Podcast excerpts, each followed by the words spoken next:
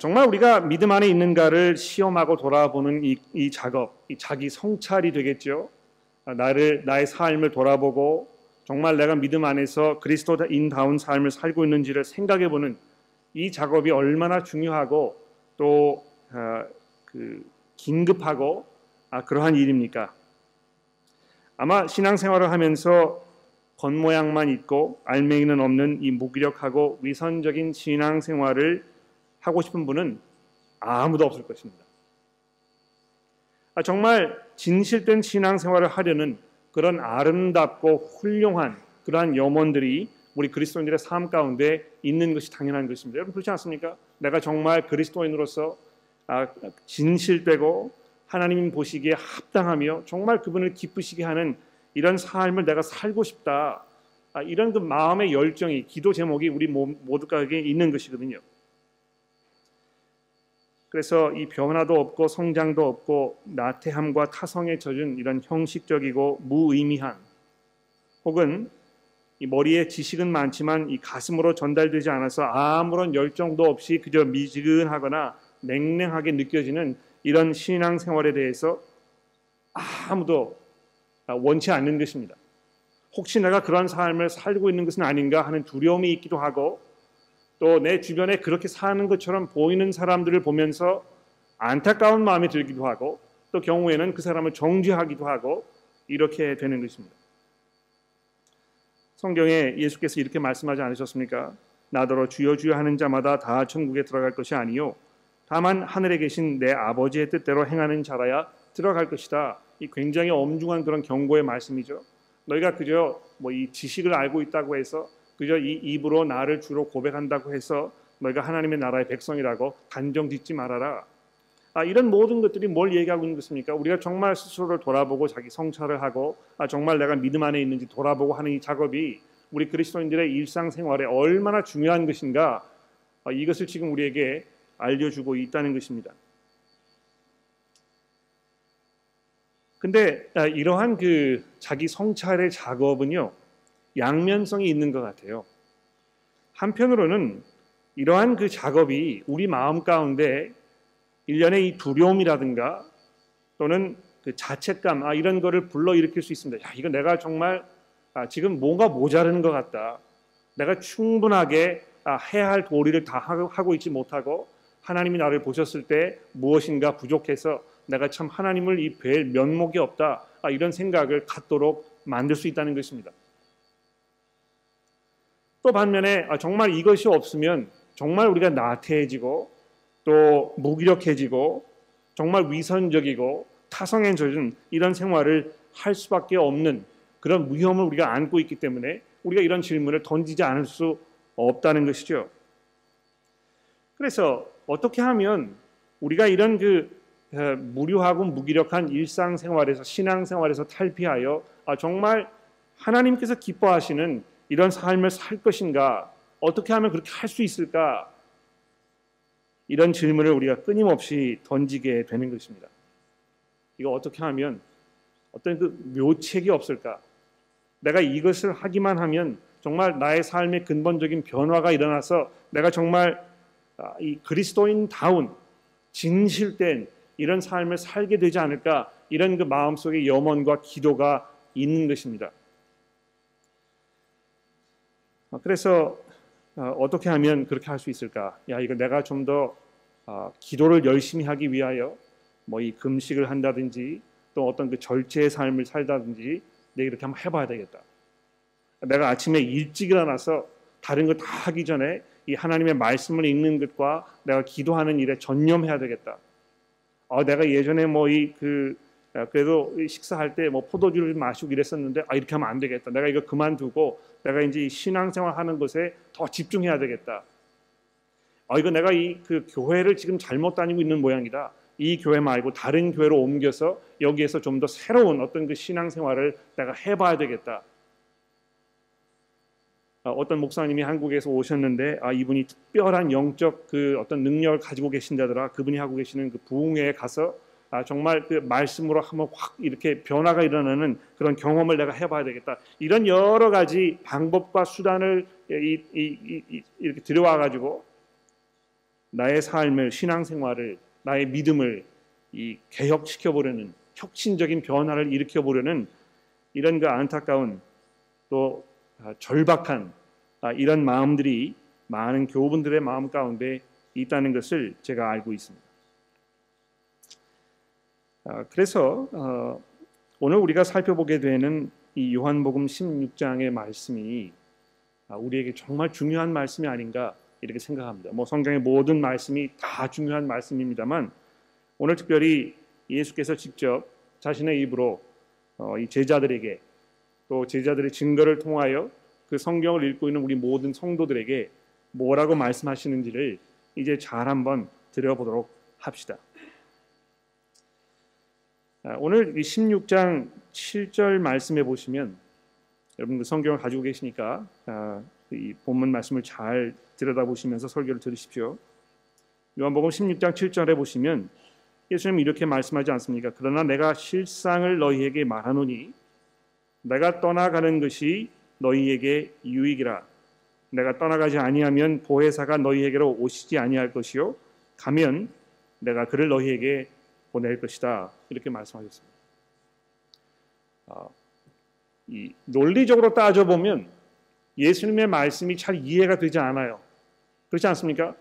아, 여러분 그런 생각하지 않으셨습니까? 야, 이거 내가 정말 한 이천 년 전에 유대 땅에 태어나가지고 내가 그때 거기에 있었으면 내가 이 예수님을 직접 눈으로 목격하고 그분의 이 말씀을 내가 귀로 듣고 내가 그래서 정말 믿음이 쑥쑥 자랐을 것 같다. 이런 생각을 하게 되지 않습니까? 야, 이 제자들이 삼 년 동안이나 예수님을 따라다니면서 얼마나 좋았을까? 나도 그 자리에 있었으면 내 신앙에 어떤 근본적인 변화가 일어나지 않았을까? 이런 생각을 하게 되는 것입니다. 그런데 놀랍게도요, 예수님께서 지금 무슨 말씀을 하고 계십니까?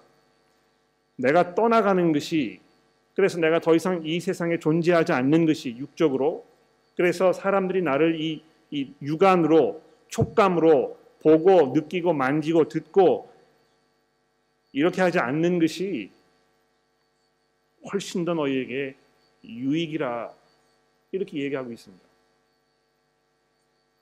왜 그럴까요?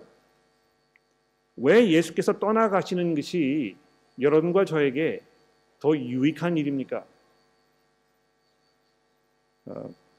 제가 잠시 그 설교를 멈추고요, 여러분들에게 좀 생각해 보시고 또 옆에 있는 분들과 함께 이 문제에 대해서 잠깐 그 여러분의 의견을 나눠보시는 그런 시간을 드려보려고 합니다. 그냥 이렇게 수동적으로 앉아서 듣지 마시고 잘 한번 생각해 보십시오. 왜 예수님께서 이렇게 말씀하셨을까? 이게 무슨 중요한 의미가 있기 때문에 우리에게 이렇게 말씀하셨을까? 제가 이제 시간을 줄 테니까 지금부터 해서 시작 한번 말씀해 보십시오.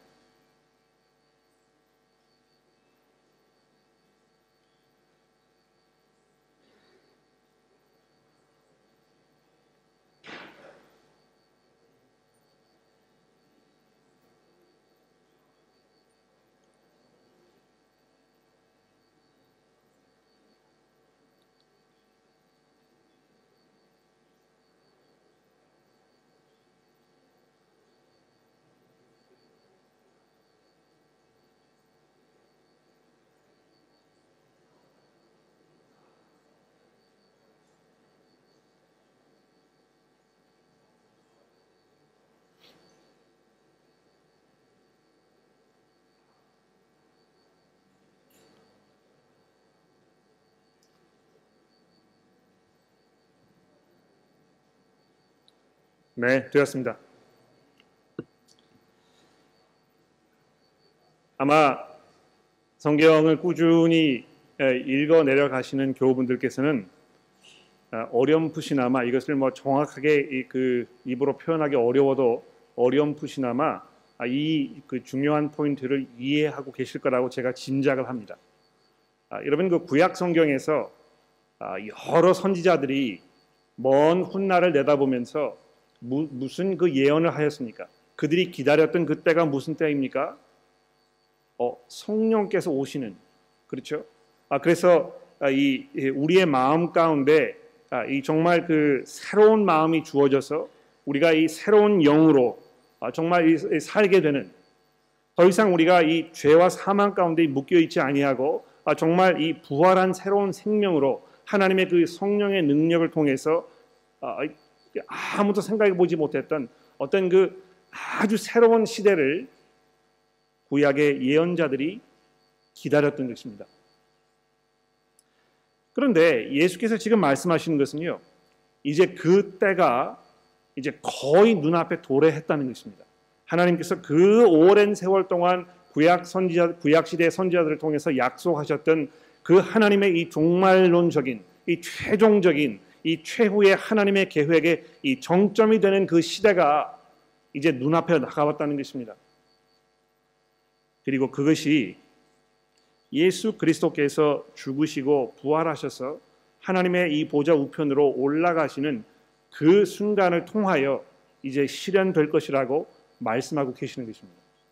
그래서 내가 이 여기 그 계속 남아 있으면 아직 자기의 몸을 이, 이 희생 제물로 십자가에 바치지 아니하시고, 그래서 아직도 인간의 이 모든 죄의 문제가 해결되지 아니하였고, 그래서 이 세상에 있는 이 죄와 사망의 권세가 아직도 창궐하여 있는 것이고, 아직도 인간과 하나님 사이에 이 그 이 적대적인 이 원수적 관계가 아직도 회복되지 아니한 것이고, 그래서 그리스도께서 죽으시고 부활하셔서 하나님의 우편으로 승천하시는, 그래서 가셔서 이 비로소 하나님의 이 새로운 시대가 시작되는, 이것이 우리에게 훨씬 더 좋다는 것입니다. 그러니까 예수께서 십자가에 달려 돌아가시기 이전에 살고 있던 이 사람들은요, 물론 예수님을 눈으로 목격하고 이렇게 해서 굉장히 좋았을지 모르겠습니다만 천만의 말씀입니다. 예. 대부분의 사람들이 예수님을 육안으로 목격하고 그분의 말씀을 들었는데 어떻게 하였습니까? 그분을 반대하고 그분을 십자가에 내어 죽이고, 아, 그래서 영원한 하나님의 심판을 면할 수밖에 면할 면할 수 면할 수 없는 이런 그 처절한 상황 속에 있었지 않습니까? 부활하신 그리스도께서 자기를 대신하여 이제 성령을 보내시겠다고 칠 절과 팔 절에서 말씀합니다. 여러분, 그 여기 이제 그 조금 진도를 나가기 전에 중요한 포인트 한 가지를 이해하셔야 되겠는데요. 어, 로마 가톨릭 교회가 무엇인가 대단히 오해하고 있는 그 한 가지 중요한 포인트가 있다면 바로 이것입니다. 어, 뭐 여기 그 전주교회 백그라운드를 가지고 계시는 분들이 계실지는 모르겠고, 또 인터넷이나 이런 것을 통해서 이 설교를 들으시는 분들 가운데 어, 이 전주교회 백그라운드를 가지고 계시는 그런 분들이 계실지 모릅니다만, 어, 여러분 이것을 잘 들어보십시오. 로마 가톨릭 교회에서는 죽으셨다가 부활하셔서 하늘로 승천하신 그 예수 그리스도, 그분을 대체할 분으로, 그분을 대신할 분으로 누구를 생각하고 있습니까? 교회를 생각하는 것입니다. 그리고 그 교회의 수장인 교황을 생각하는 것입니다. 그래서 로마 가톨릭 교회에서는요, 이 교황을 영어로인지 얘기하면 Vicar of Christ 이렇게 얘기합니다. 여러분, 그 Vicar라는 말이 아, 이 대체자라는 말이거든요. 아마 그 Vicar라는 말을 들어보신 분 많이 있을 거예요. 로마 가톨릭 교회에서는 아, 교황이 Vicar이고, 그래서 바로 교황이 예수 그리스도를 이 땅에서 대체하는 사람입니다. 그래서 그 교황이 수장으로 있는 이 교회가 절대적인 권위를 가지고 있는 것입니다. 아, 그래서 교회가 하는 이야기, 교회가 가르치는 것, 교회의 권위, 이것을 아무도 도전할 수 없고, 그래서 결국 그것이 교권주의로 이렇게 흘러가게 된 것입니다. 어, 그래서 어, 이 교회에서 성직자들, 성직자들을 함부로 대할 수 없고, 아, 이 성직자가 아주 절대적인 권력을 가지고 있고, 어, 그래서 이렇게 하는 이 모든 것들이 사실 뭐 개신교회에서도 그런 성향을 많이 보이는 것 같아요.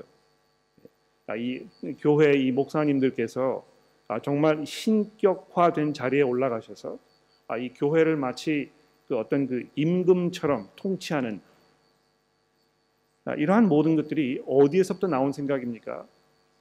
아, 이, 이 성령께서 예수 그리스도를 대체하시는 분으로 이 땅에 오셨다는 이 요한복음에 있는 이 중요한 말씀에 대한 오해 때문에 생기는 이 절대적인 실수입니다. 자, 교회가 예수 그리스도를 대체하는 것이 아니고, 그 교회의 수장이 예수 그리스도를 대변하는 것이 아니고, 성령께서 그리스도를 이 땅에 드러내시기 위하여 그분을 대체하시는 분으로 이 땅에 오셨다고 예수께서 직접 얘기하고 계시지 않습니까? 자, 근데 더 나아가서 예수께서 말씀하시는 이 성령의 사역이 무엇인가를 팔 절 말씀부터 잘 들어보십시오. 그가 와서 성령께서 오셔서 첫째로 죄에 대하여, 둘째로 의에 대하여, 셋째로 심판에 대하여 세상을 책망하시리라. 자, 이렇게 얘기하면서 이거 이제 이렇게 그냥 쭉 뭐 이 성경 통독하실 때 그냥 휙 읽고 지나가 버리는, 그러나 이것이 무엇을 이야기하는지에 대해서 깊이 생각해 보거나 고민하거나 이렇게 하지 않는, 그냥 그래서 수수께끼로 그냥 영원히 남아 있는 아, 이런 말씀을 지금 우리가 이제 살펴보게 됩니다. 본문을 잘 들어보십시오. 그가 와서 죄에 대하여, 의에 대하여, 심판에 대하여 세상을 책망하시리라. 죄에 대하여라 함은 그들이 나를 믿지 아니하며, 의에 대하여라 함은 내가 아버지께로 가니 너희가 다시 나를 보지 못하며, 심, 심판에 대하여라 함은 이 세상 임금이 심판을 받았음이니라. 이게 도대체 무슨 말씀인가? 이것을 통해서 우리가 뭘 알아야 되는 것인가? 왜 예수님께서 지금 이런 잘 쉽게 이해되지 않는 말씀을 하고 계시는가? 이런 문제들을 우리가 던져봐야 되지 않겠습니까? 제가 잠시 설명을 드려보도록 하겠습니다. 성령께서 이 땅에 오셔서 그분이 하시는 그 사역의 가장 핵심적인 요소가 무엇인지 지난 두 주 동안 제가 설교를 드려서 말씀드려 보았습니다. 그분께서 하시는 그 일은 그리스도를 드러내시는 것입니다. 그리스도를 증거하시는 것입니다. 모든 사람들이 예수 그리스도를 구주로 고백할 수 있도록 우리의 마음을 변화시키시는, 우리의 영의 눈을 열어주시는, 이 죽어버린 이 심령에 생명을 불어넣으셔서 그래서 비로소 이 믿음으로 그리스도 앞에 나아갈 수 있도록 우리를 변화시키시는 성령이라고 이렇게 말씀을 드렸습니다. 그런데 어떤 면에서 지금 예수께서 말씀하시고 계시는 이 내용은요, 그 내용과 별반 다르지 않습니다. 성령께서 하시는 그 일은 예수 그리스도 그분에게 집중된, 자, 이 그래서 오셔서 죄 세상을 칠 것이라 하셨는데, 죄는 아니하며, 그러니까 이 사람들이 오해 하는 것입니다.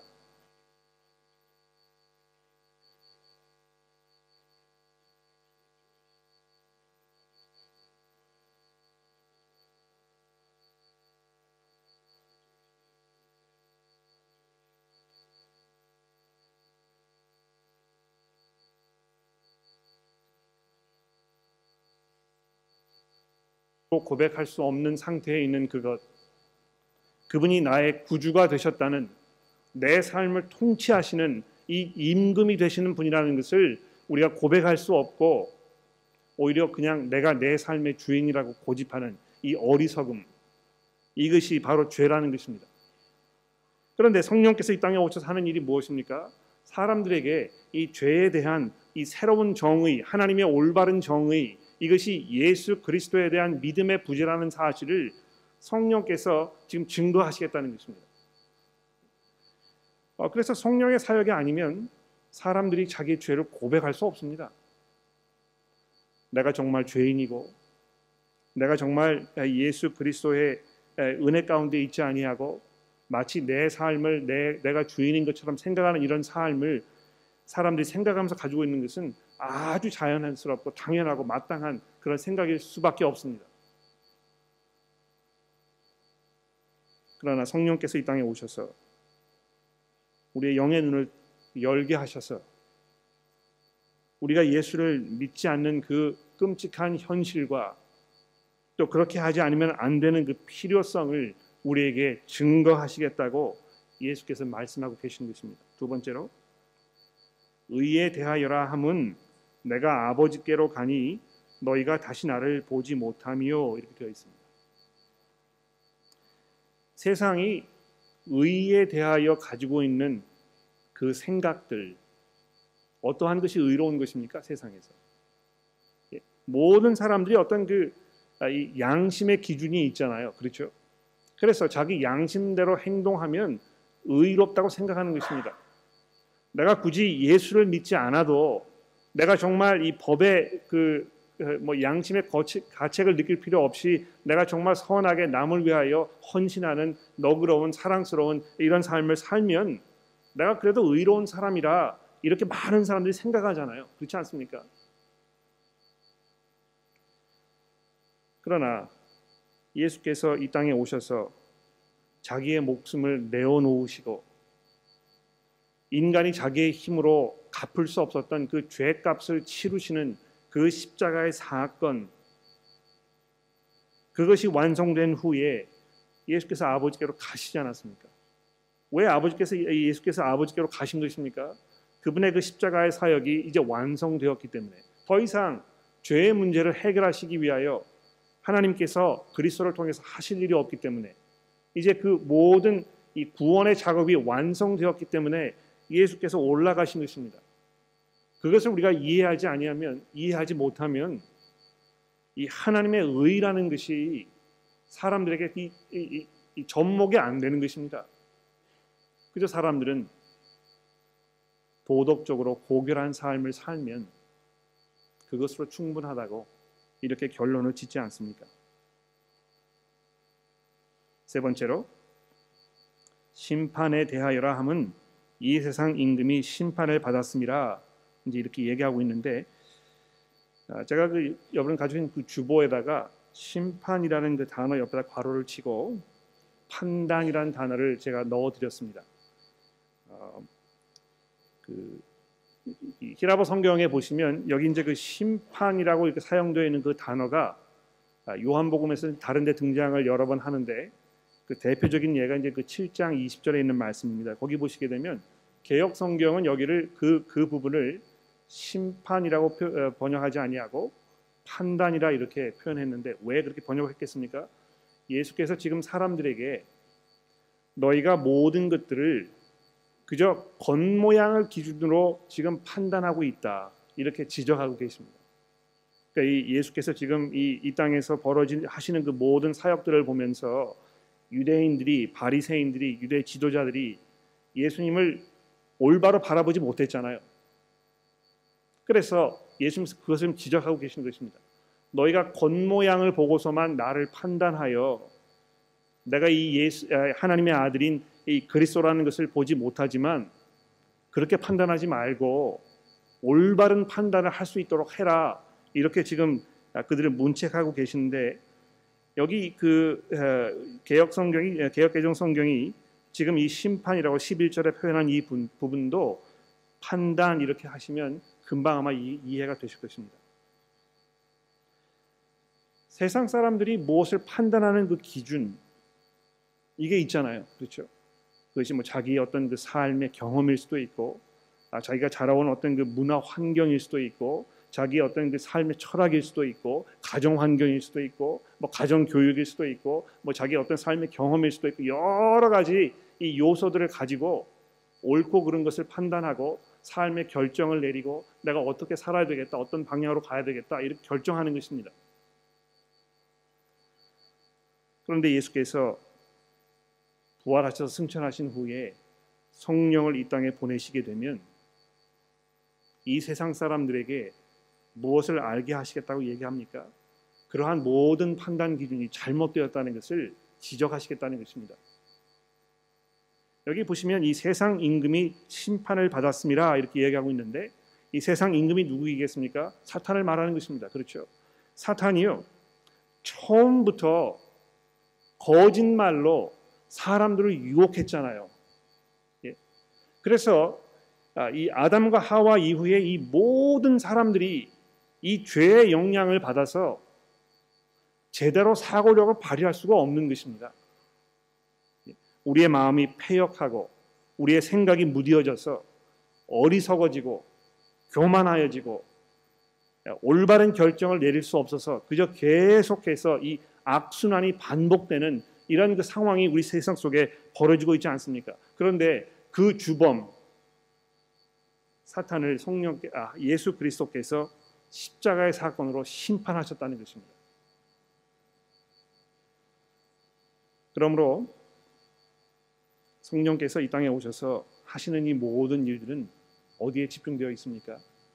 예수 그리스도 그분의 사역에 집중되어 있는 것입니다. 그분께서 하신 그 모든 일을 통하여 우리의 삶을 이해하고 우리 시대를 이해하고 이 세상을 이해하게 되고 하나님이 어떤 분인가를 이해하게 되고, 그래서 바로 그분께서 우리 신앙의 가장 중심에 서 계시는 우리 믿음의 이 주가 되시고 우리 믿음의 핵심이 되시는 이런 분이라는 것입니다. 그것이 과연 내가 이 진정한 열정적인 신실한 진실된 삶을 사는 것과 무슨 연관이 있는지 이거 잠시 후에 제가 설명을 드리겠고요. 한 가지만 더 말씀드린 후에 결론을 짓도록 하겠습니다. 계속해서 십칠 절 말씀해 보시면 예수님 십이 절 말씀해 보시면 예수님 이렇게 말씀하십니다. 내가 아직도 너희에게 이를 것이 많으나 지금은 너희가 감당하지 못하리라. 그러나 진리의 성령이 오시면 그가 너희를 모든 진리 가운데로 인도하시리니, 모든 진리 가운데로 인도하시느니 그가 스스로 말하지 않고 오직 들은 것을 말하며 장래 일을 너희에게 알리시리라. 그가 내 영광을 내, 나타내리니 내 것을 가지고 너희에게 알리시겠음이니라. 무릇 아버지께 있는 것은 다 내 것이라. 그러므로 내가 말하기를 그가 내 것을 가지고 너희에게 알리시리라 하였노라. 이 성령께서 오시면 어떻게 하시겠다고요? 진리의 영이 되시는 그분께서 너희를 진리 가운데로 인도하실 것이다. 근데 그 진리가 무엇입니까? 이 십삼 절 하반절에 설명하고 있잖아요. 그가 스스로 말하지 아니하고 오직 들은 것을 말하며 내 영광을 나타내고 내게, 나, 내가 가지고 있는 것들을 너희에게 알게 하실 것이다. 즉 성령께서는요, 하나님 아버지께서 이 온 세상의 창조주이신데 예수 그리스도 그분에게 이것을 다 넘겨주셨다는 것입니다. 예수께서 이것을 상속자로 받으셨다는 것입니다. 그렇죠? 아, 그래서 여러분과 제가요, 그리스도 안에 있으면 그 상속을 함께 누리게 되는 것입니다. 예수 안에 있으면 부족한 것이 없습니다. 사도 바울은 뭐 같은 이야기를 에베소에서 뭐라고 얘기하고 있습니까? 이 모든 영적 복을 그리스도 안에서 우리에게 풍성하게 베푸셨다고 일 장 삼 절에 말씀하지 않습니까? 그리스도 안에 있으면 아무것도 부족한 것이 없고 온전하고 완전한 하나님의 백성이요 하나님의 자녀가 된 것이라고 우리에게 증거하고 있다는 것입니다. 예? 무릇 아버지께 있는 것은 다 내 것인데 내가 그것을 너희에게 알리기 위하여 성령께서 지금 너희 가운데 일하실 것이다. 이렇게 말씀하고 있다는 것입니다. 자, 이 서론이 이제 다 끝났는데요. 어, 결론을 말씀드리겠습니다. 좀 긴장되셨죠? 야, 이 삼십 분 동안 서론을 했으면 본론으로 들어가서 결론까지 가는데 얼마나 더 하시려고 그러시는 것인가. 이제 결론을 말씀드릴 때가 되었습니다. 아주 간단합니다. 여러분, 영적 변화를 향한 지름길이 무엇입니까? 어떻게 하면 우리의 삶에 정말 진정한, 참된, 정말 하나님이 보시기에 합당한 그런 영적인 이런 삶을 살 수 있습니까? 실망하지 마십시오. 그리스도 안에 있으면 되는 것입니다. 어, 글쎄 뭐 어떤 그 특별한 어떤 그 비법 이런 거를 기대하시고 오늘 교회를 오셨으면 대단히 죄송합니다만 여러분의 이 생각을 좀 바꾸어 보십시오. 우리가 예수 그리스도를 복음을 통하여 구주로 알고 있으면, 그래서 하나님께서 나의 아버지가 되시고 내가 이 그리스도와 함께 하나님의 그 모든 것들을 상속받은 사람이라는 것을 이해하게 되면 우리에게는 부족한 것이 없습니다. 물론 우리가 살면서 아직도 죄 가운데 있고 우리가 완전하지 못, 우리가 경우에 따라서 마음이 좀 냉랭해지는 것 같기도 하고 여러 가지 감정적인 변화가 있잖아요. 불안한 면이 있습니다. 내 삶을 돌아보면 내가 좀 더 열심히 해야 될 텐데 그렇게 하지 못하는 것 같은 이런 안타까움이 있습니다. 그러나 그러한 그 느낌이 우리 가운데 있다고 하더라도 하나님께서 이 복음을 통하여 여러분들과 저에게 이 주시는 이 약속을 들어보십시오. 하나님께서 모든 것들을 다 내게 주셨는데 성령께서 내가 가진 것들을 지금 너에게 다 보여주실 것이다. 그래서 너희가 내 안에 있으면 내가 너희 안에 있고 내 아버지께서 너희 안에 있지 않, 있을 것이 아니냐 이렇게 말씀하고 있는 것입니다. 우리가 살면서 느끼는 어떤 그 공허함, 약간 그 부족함, 어떤 그 더 열성적으로 내가 살아야 할 것 같은 어떤 그 필요성을 느끼는 이런 모든 것들, 이것을 우리가 부인할 필요는 없습니다. 실제로 그렇거든요.